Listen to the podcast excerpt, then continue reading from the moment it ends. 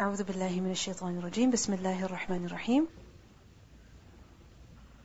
فبعث الله غرابا When he killed his brother, despite the warning that was given to him, despite the great advice that he was given, yet nothing benefited him, he still killed him.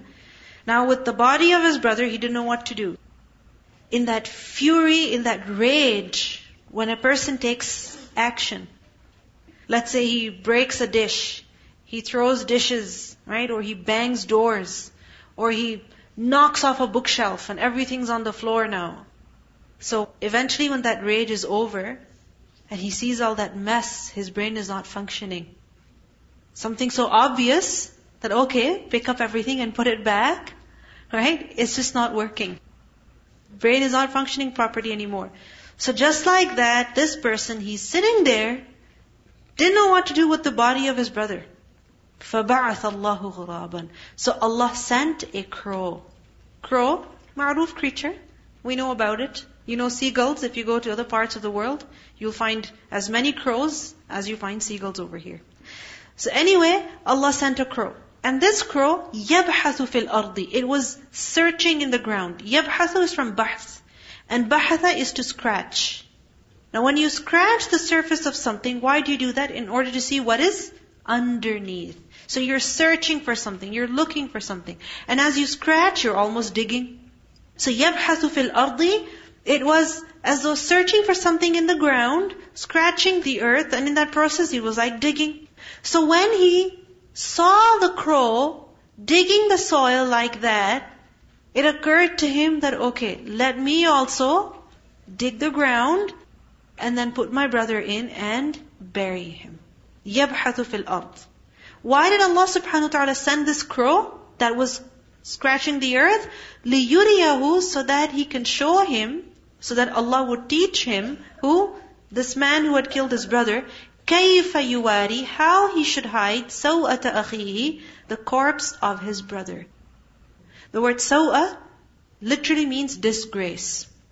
Seen wow hamza. Disgrace. Meaning something which if you reveal, it's a disgrace. It's an embarrassment. So it should not be revealed, it should not be exposed. The same word is also used for private part. Because a private part should not be exposed. If it's exposed, if it's revealed, then this is a means of embarrassment for a person, disgrace for him, it's a means of humiliation for him. And a corpse, a dead body is called saw'ah. Why? Because all of it should be covered. All of it should be concealed. When a person is being buried, then even the face has to be shrouded. The hands, the feet, everything has to be in the coffin. Except for who? in the case of the person who was in ihram when he passed away. In his case, a man obviously, then his head is left uncovered. His face and head is left uncovered. And he will rise on the day of judgment saying the talbiyah. So anyway, the entire body is awrah. So the entire body is called sawa. It's corpse. So, كيف يواري سوءة أخيه? Now what do we see over here? That the action of a crow reminded this man how to bury the body of his brother. Sometimes you learn from incidents, from people, from creatures, that you could never even imagine you would learn something from them. You think you would learn from a big book. You would learn from an extremely knowledgeable professor. But sometimes you can learn from little children as well. Sometimes you can learn from animals as well. And we see that so many things people have learned from who? From animals. And who sent them? Who taught them these things? Allah subhanahu wa ta'ala taught them. Just like over here, Allah sent the crow in order to teach this man. So what happened then? قال يا ويلتا He said, Oh woe to me. ويلتا This is actually ويلتي. Waili, wail. Wail means destruction. Woe that, oh, may I be destroyed. Oh, woe to me. And why was wailati turned into wailata? Because when you sigh, you say, ah. So, ya wailata, a'jaztu, was I so incapable? And akuna, that I should be mithla hadal ghural, that I should be like this crow? That I am so weak that I'm not even like this crow? This crow knew how to dig the earth and find something in it, or hide something in it, and here I am, I don't even know how to deal with the dead body of my brother. فَأُوَارِيَ سَوْءَةَ أَخِي So that I could hide the corpse of my brother. فَأَصْبَحَ مِنَ النَّادِمِينَ So he became of the regretful. Nadimin from nadam, noon, dal, mim. Meaning before, he was not regretful. When he saw the crow scratching the earth, digging the earth, hiding something in it, taking something out, and that taught him how to hide the body of his brother, how to bury it. That is what caused him to become regretful. Before he wasn't. The action of the crow made him realize how weak he was, how ignorant he was, and he became of the regretful. But remember that regret alone is not enough, is not of benefit. Because sometimes what happens is we do something wrong and we're like, yeah, I'm so upset with myself. I'm so sad. Why did I do this? Why did I say this? Why didn't I study harder? Why didn't I take the class seriously? Okay, there is nadam, there is regret. But regret alone is of no use. It's of no benefit. What benefits a person? Islah after nadam. That when you fix the problem after the regret. So for example, if you've destroyed your relationship with someone because of the harsh things that you said to them, and later on you feel sorry, you feel bad, then what should you do? What should you do then? Just feel bad about it? What do you have to do? Apologize, right? Make up. Mend the relationship that you destroyed.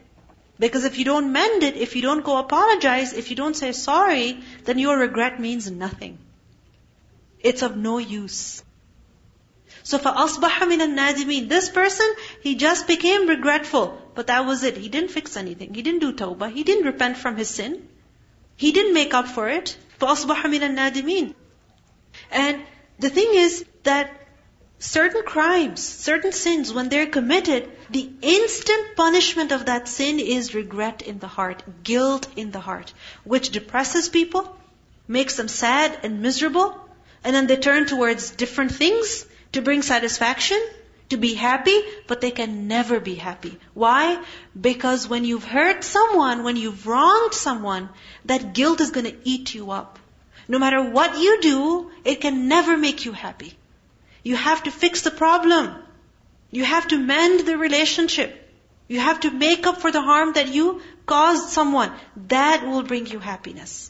So فَأَصْبَحَ مِنَ النَّادِمِينَ The Prophet ﷺ said, there is no sin that is more worthy of Allah hastening its punishment in this life, in addition to what He has in store for its offender in the hereafter, more than transgression and cutting the relations of the womb. Meaning these two sins, transgression against people and cutting the relationships of the womb, meaning blood ties. These two sins, they bring punishment in this dunya. A person is punished for it in this dunya before he is punished in the hereafter. And what is that punishment many times? Guilt. Unhappiness in the heart that remorse, that no matter what you do, you can never be satisfied. You can never be happy. That guilt just eats you up inside. فَأَصْبَحَ مِنَ النَّادِمِينَ مِنْ أَجْلِ ذَلِكَ now because of this reason, because of what reason? That how this man committed murder, he killed his own brother, and because he was the first person to commit murder, he was the one who initiated this crime. Then what happened? Everyone after him who commits murder, he gets a share of their sin as well. Yes. Why? Because he started this evil practice. When a person starts a good thing, he initiates a good thing, then everyone who does that good thing after him, even centuries later, even centuries later, then the person who started it gets a share of the reward.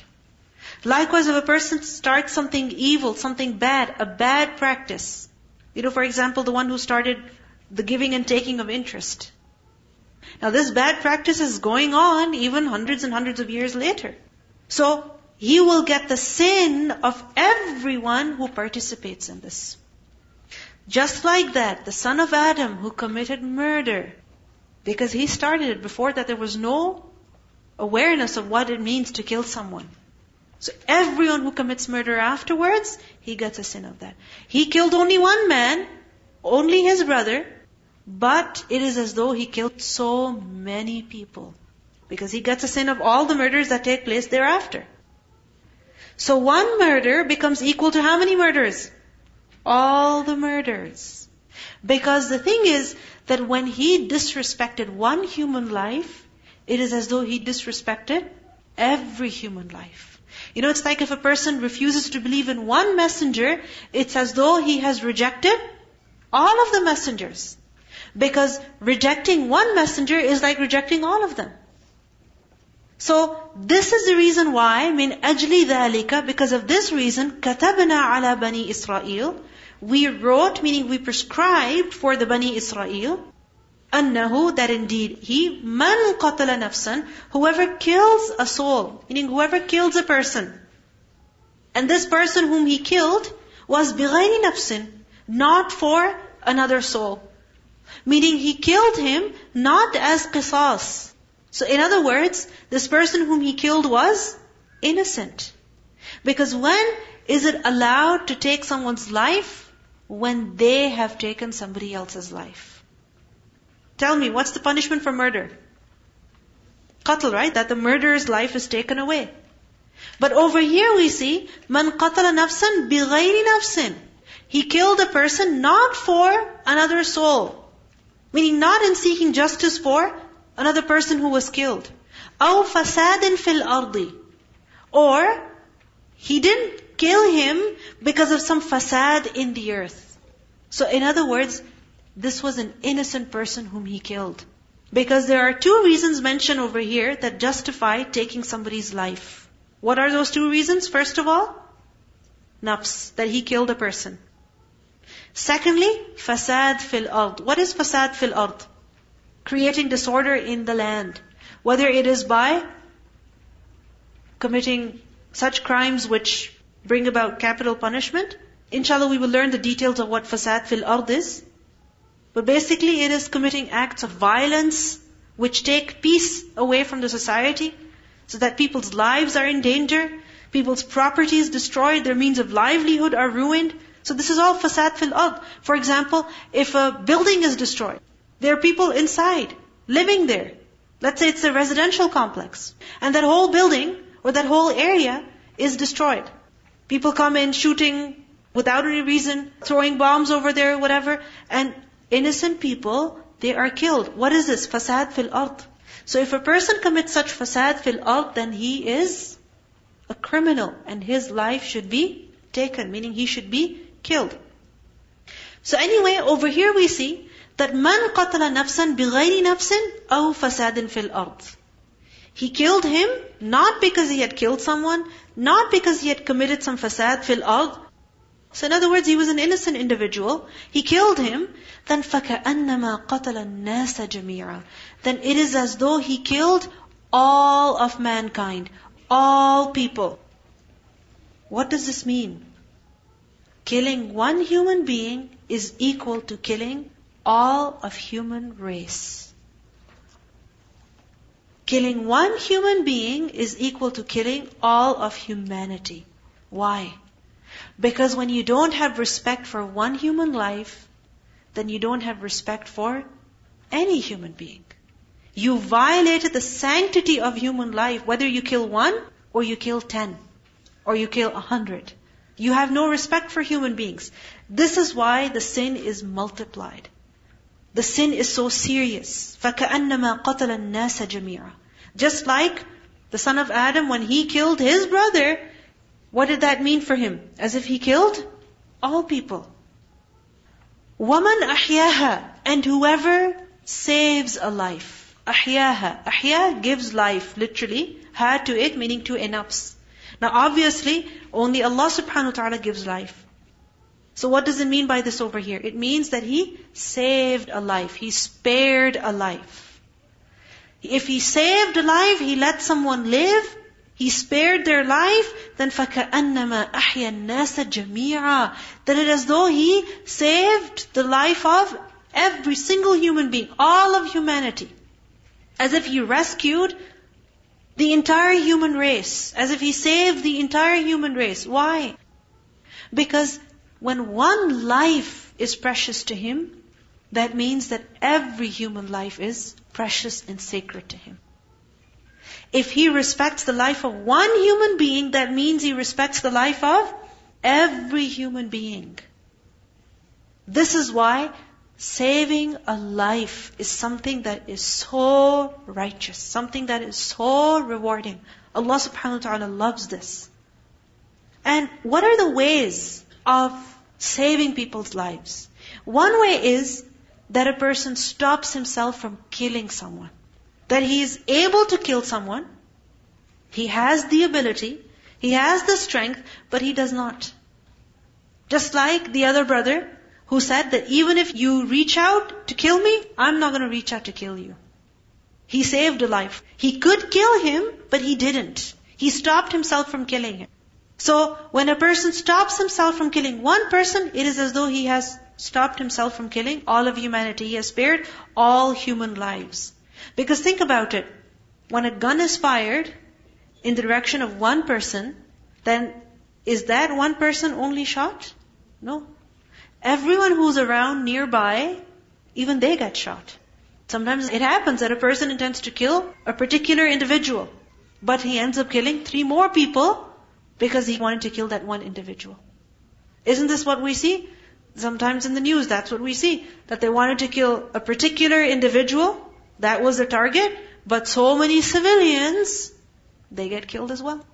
They see a group of people together, they think there are some certain individuals there, they throw a bomb and they find out it was a wedding going on. So if you allow yourself to kill one person, you end up killing many people.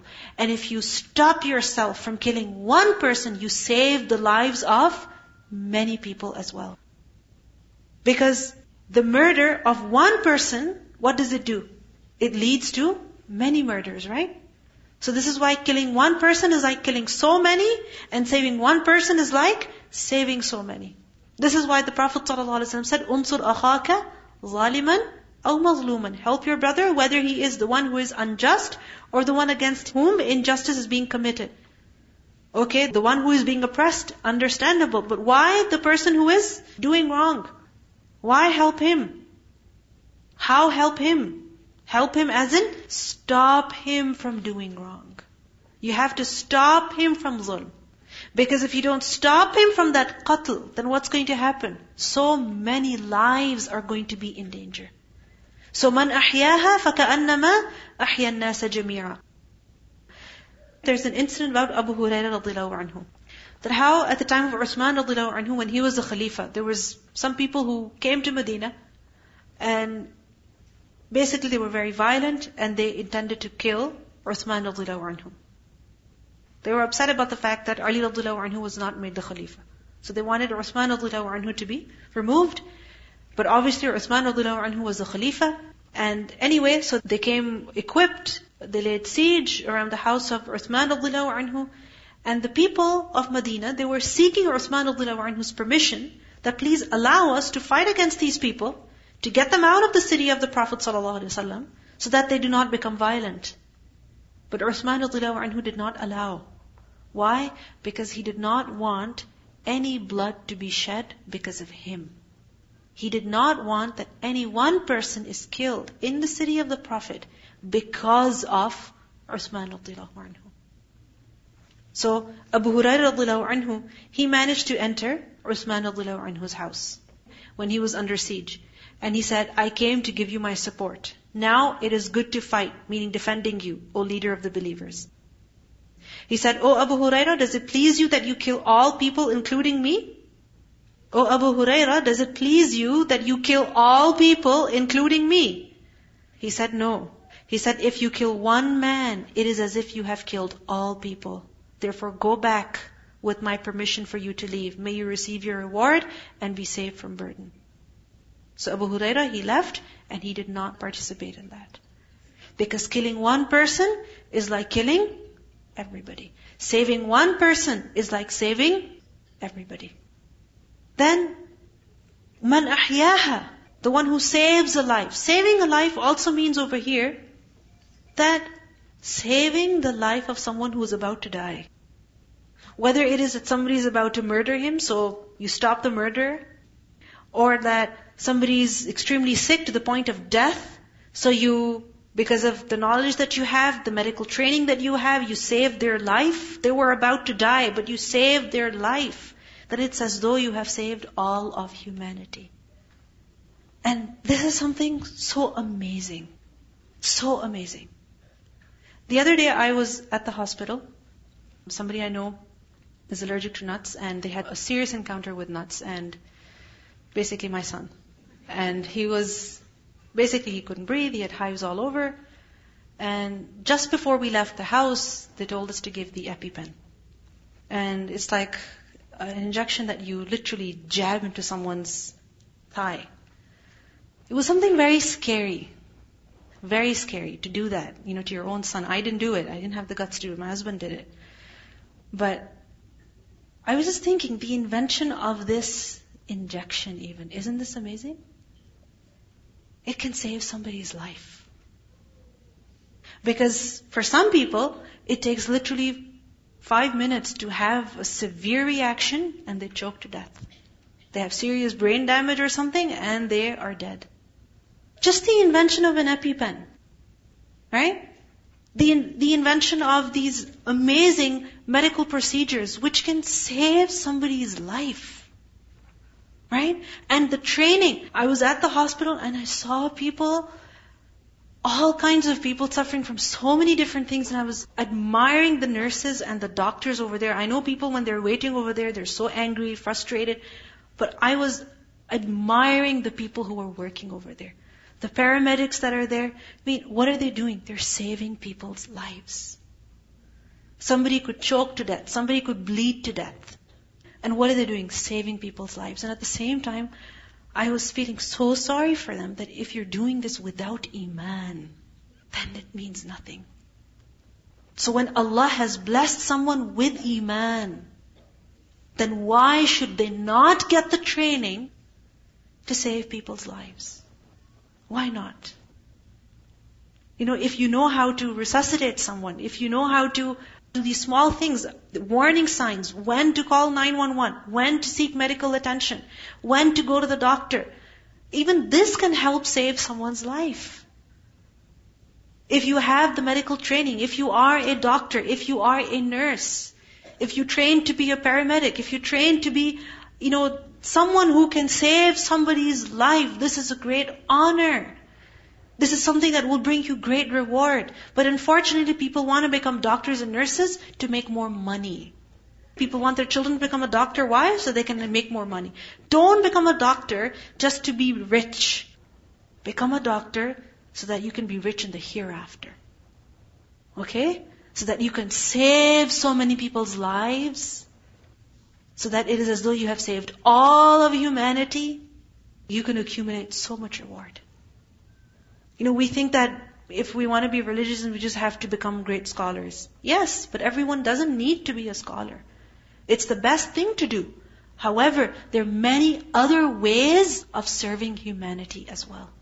And if Allah has given you that potential, that chance, that ability, then seek that training and save people's lives. Assalamualaikum Uh, even donating blood, like um, sometimes they're at, at your school or in the mosque or whatever.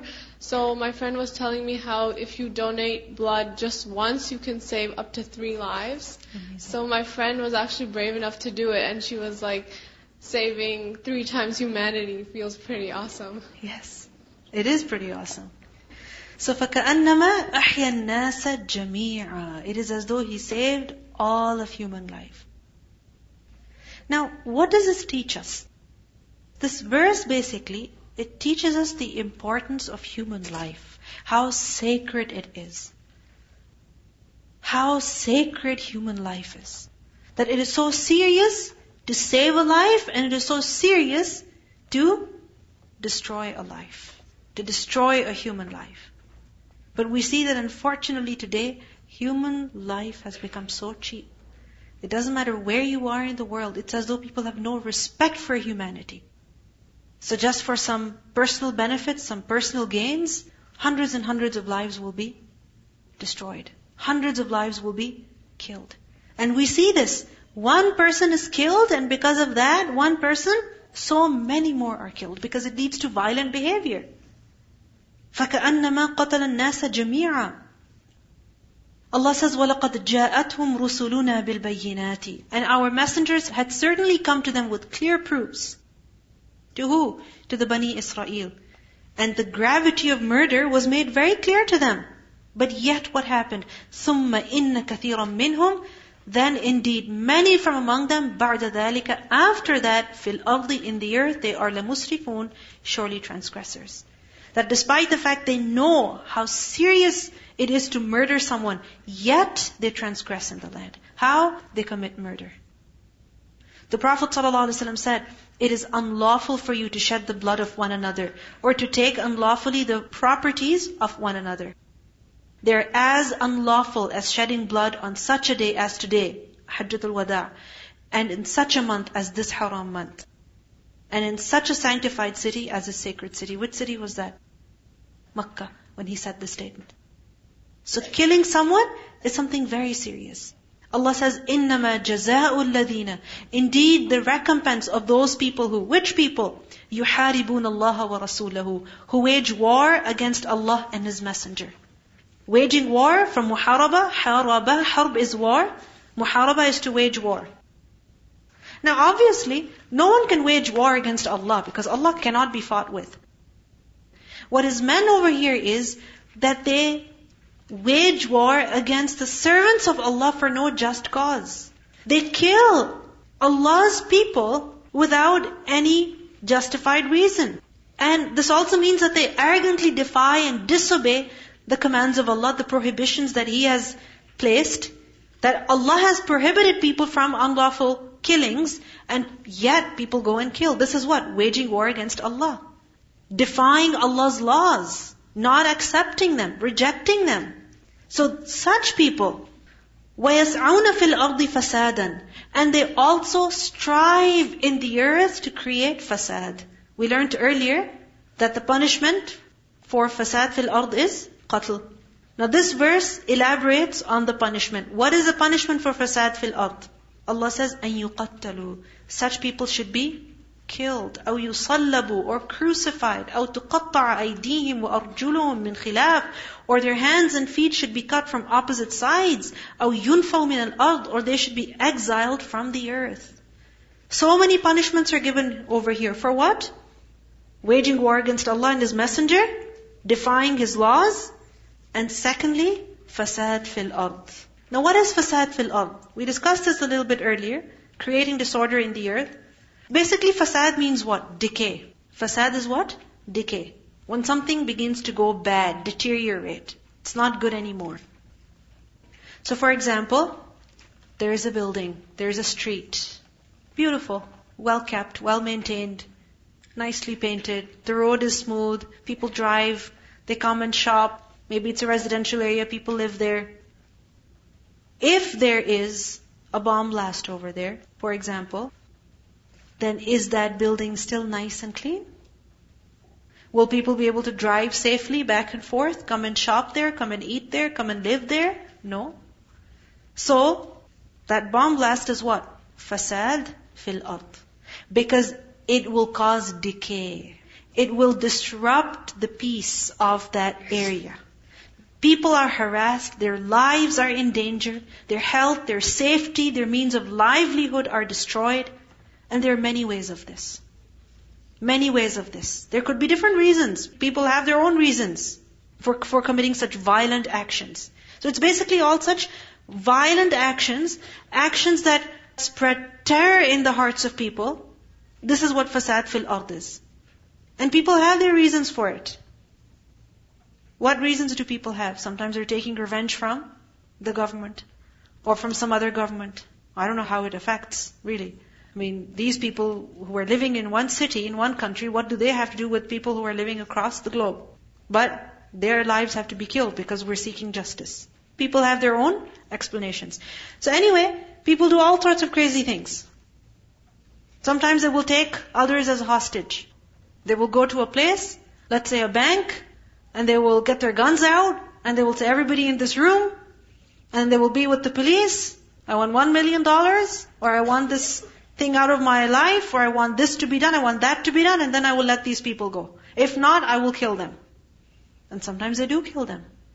Blackmailing as well. Sometimes people will kidnap others, and they will demand from the family that you give us this much money, and then we will release your family members. Likewise, we see robbery. You know, one is that you go to somebody's house, take their stuff when they're not at home. And the other is that they're home. And you break their window and walk in and tell them to give us everything, otherwise you're dead. Harass them, physically abuse them. Sometimes people literally physically torture others. Sometimes they will put a gun against their head and they will say, give us everything or else you're dead. Tell us this or else you're dead. Extreme vandalism. This is also a form of fasad fil ard, spreading corrupt behavior. For example, a neighborhood, when does it become bad? When do you say that this neighborhood is not good? When people are involved in drugs, there are gangs, there's so much wrong going on that sometimes they try to recruit people into their gangs and if somebody refuses, they're beaten up and their life is in danger. So this is all fasad fil ard, public acts of violence, people who intimidate others, everything from dangerous driving even, that can be a risk to other people's safety, to holdups and shootings and beating people up, destroying someone's property, violence in non-peaceful protests. This is also fasad fil ard. Violence in demonstrations. So basically, all such acts that create terror. Unfortunately today, terrorism, right, is only considered one type of crime. But the fact is that the scope of terrorism is really vast. There are many acts of terror. Many acts of violence. So this is what fasad fil ard. And there are different levels and degrees. There are different levels of degrees. Remember, even bullying can be a part of this. We think bullying someone, we're just having fun. Mocking at their nose or their hair or their clothes and mocking at them every day, making fun of them, taking a picture and sharing it online and then spreading it so it spreads like wildfire. And that person develops anorexia, they become suicidal. Literally, suicides will happen. People will take their own lives away because they have been bullied. This is fasad fil ard. Now the thing is that a person should stay away from, such crimes because of Allah's fear. Inni akhaf Allah Rabbul Alameen. But yet, it happens that people don't have the fear of Allah and they will commit fasad fil ard. Assalamu alaikum. I remember someone I know in back home, her sibling brothers, they tell her, you're not allowed to go outside. So much they watch her, wherever she go, what she say, what she talk, how she talk to boys. So she gets so angry, she burn herself. So, this is a kind of fasad fil ard. It doesn't mean that it's okay for someone to commit suicide. No, they should not commit suicide, but the people who are leading them in that direction, they are doing fasad fil ard. Learning about all the fasad that goes on as Muslims, we're taught to uh, command the good and forbid the wrong. And um, if you do, if you look around, there's a lot of slavery that still exists in in a different form. It's it's fasad, and what it is is people kidnap children and they sell them for horrible reasons. And this is happening all over the world in places you you wouldn't even think. And it turns into their lifestyle, and these people are forced to just live their lives like this. And I was looking at organizations that you know either free these people or look for these people and try to help them. And there's no Muslims out there doing this, unfortunately.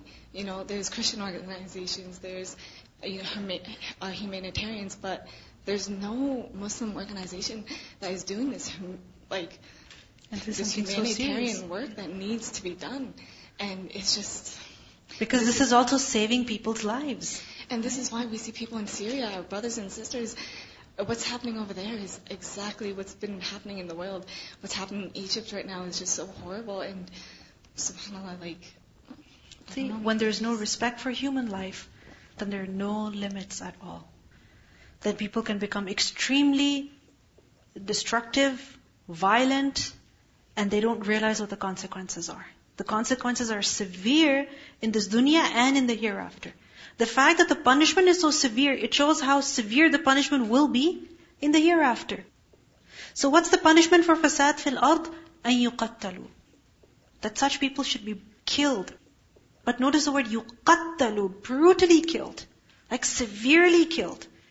In a way that will be an example for the rest of the people. Oh, yusallabu, or they should be crucified. Meaning they killed and crucified, that the body is displayed to the people so that they learn a lesson from it. أو تقطع أيديهم وأرجلهم من خلاف. Or that their hands and feet are cut from the opposite sides. So right hand and left foot. Left hand and right foot. This is how their hands and feet should be cut. أو ينفوا من الأرض. Or they should be exiled from the land. ينفوا from nun faya. Nafi is to negate, so they're negated from a land, meaning they are exiled from it.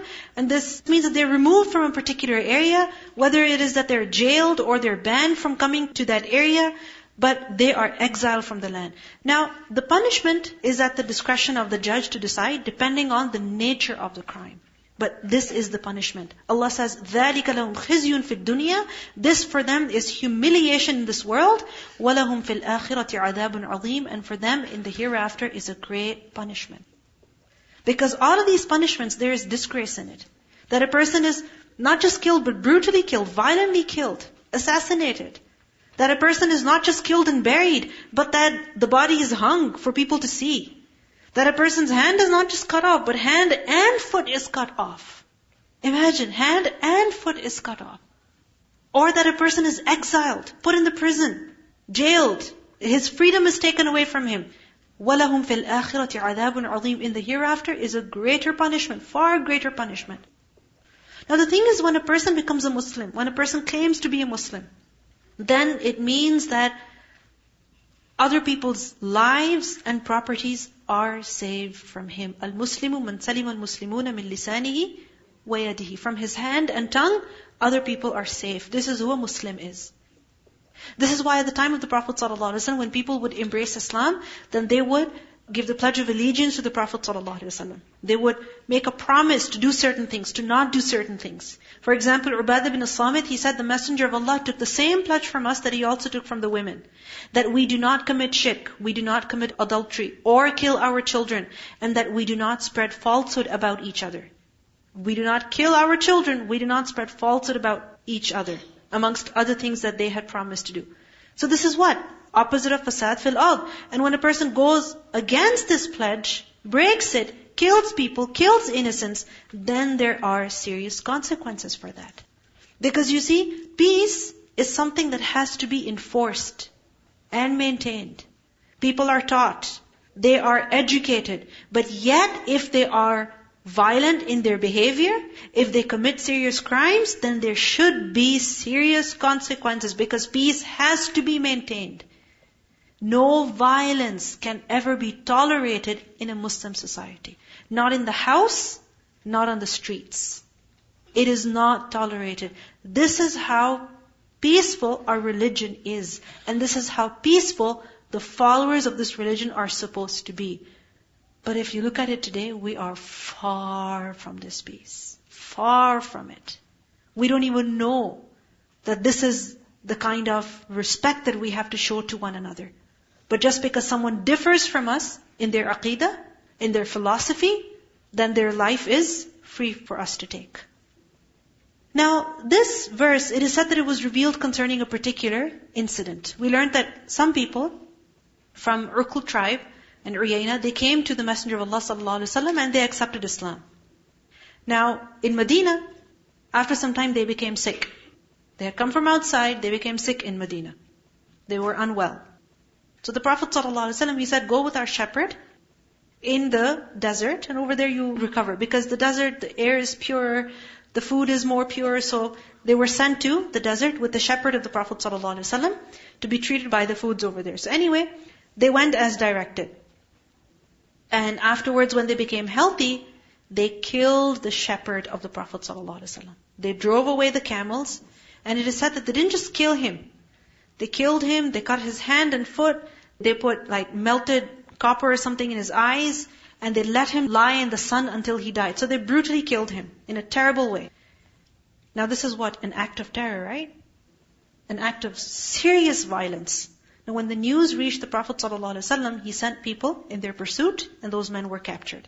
They were brought to Medina, and the Prophet ﷺ had the same thing executed on them. The same thing that they did to the shepherd, the same thing was done to them. And what was that? He ordered that their hands and feet be cut off, and it was done. Their eyes were branded with heated pieces of iron, and next they were put in the sun until they died.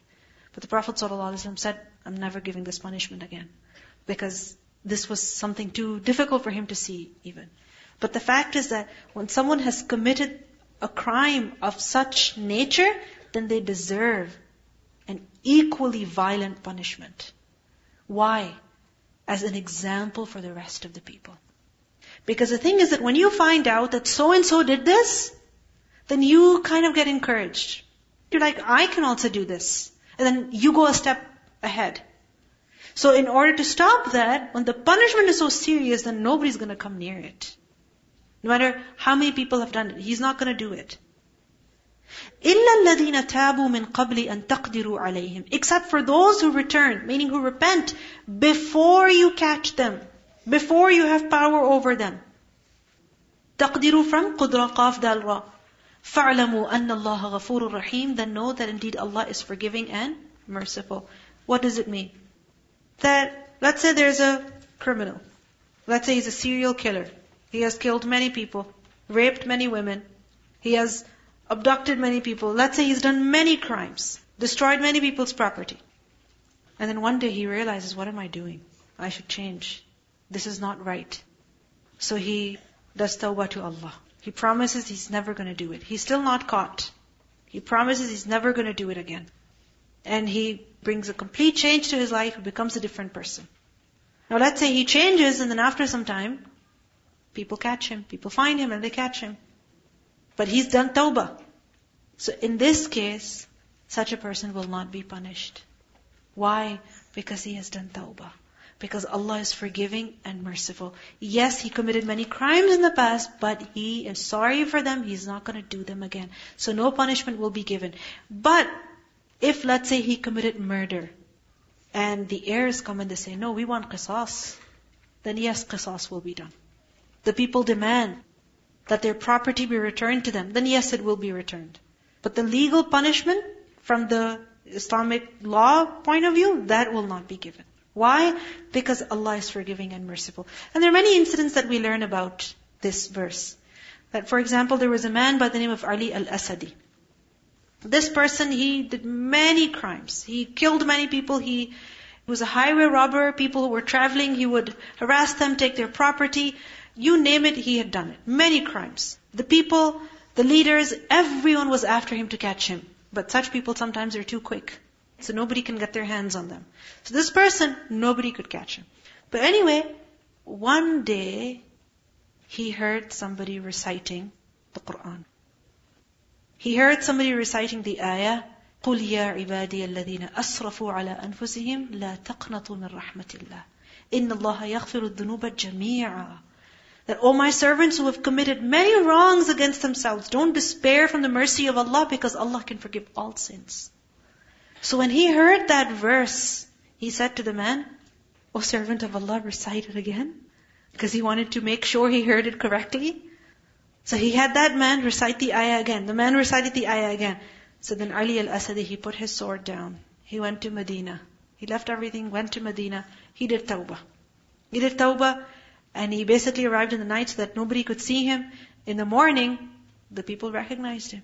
Because everybody knew all over that there's a man, Ali al-Asadi, who has harmed many people. Everybody is after him.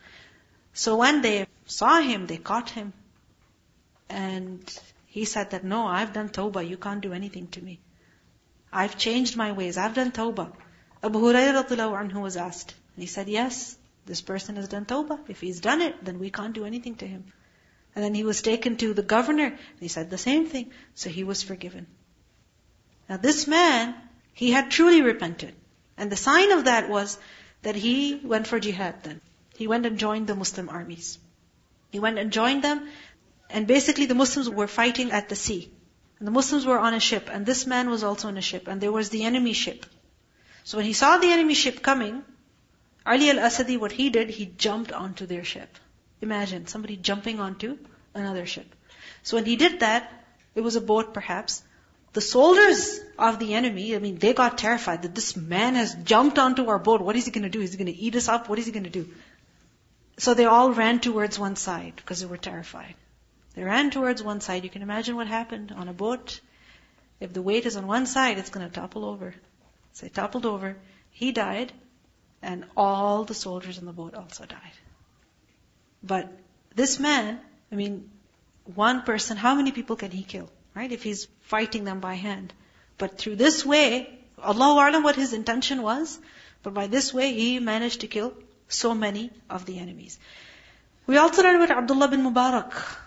We know him as a great scholar, but he was not a great scholar always.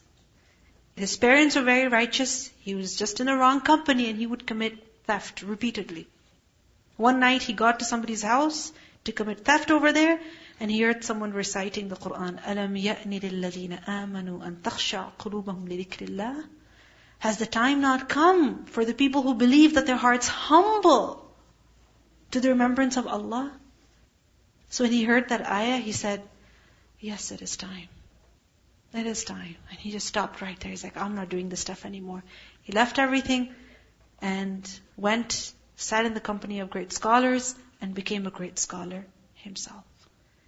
And there are many examples of people who commit serious crimes, sometimes out of ignorance, sometimes weakness of the heart, the weakness of the soul, or rather the strength of the evil soul. So they commit many crimes, but then they do tawbah. So Allah says if they do tawbah, then leave them, spare them, do not punish them, because in Allah ghafurur rahim. Allah is forgiving and merciful. And when He can forgive, then you can too.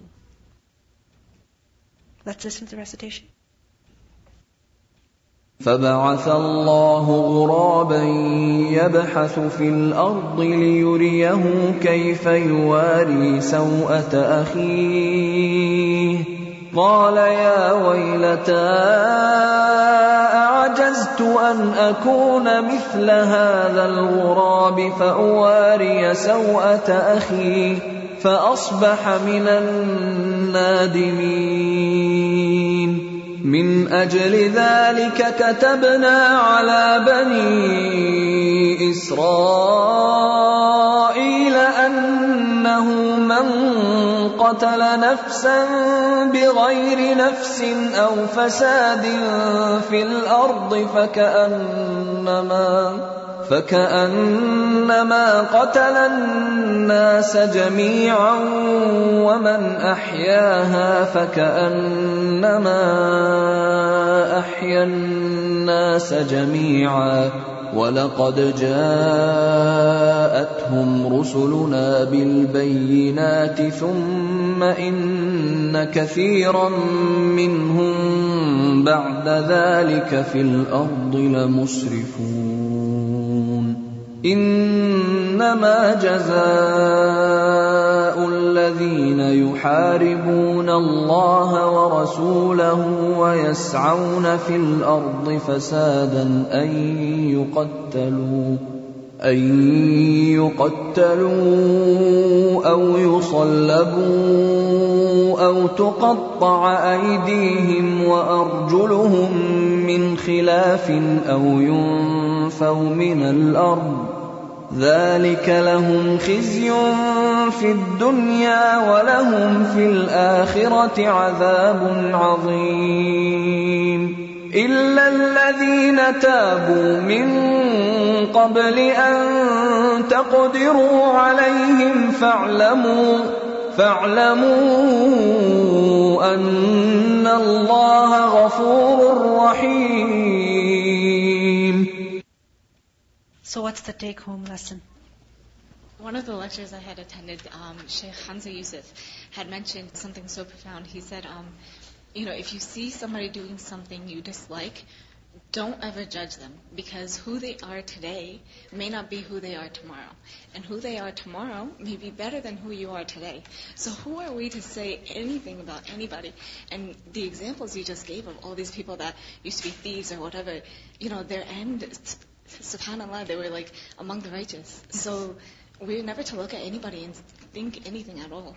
Yes, very true.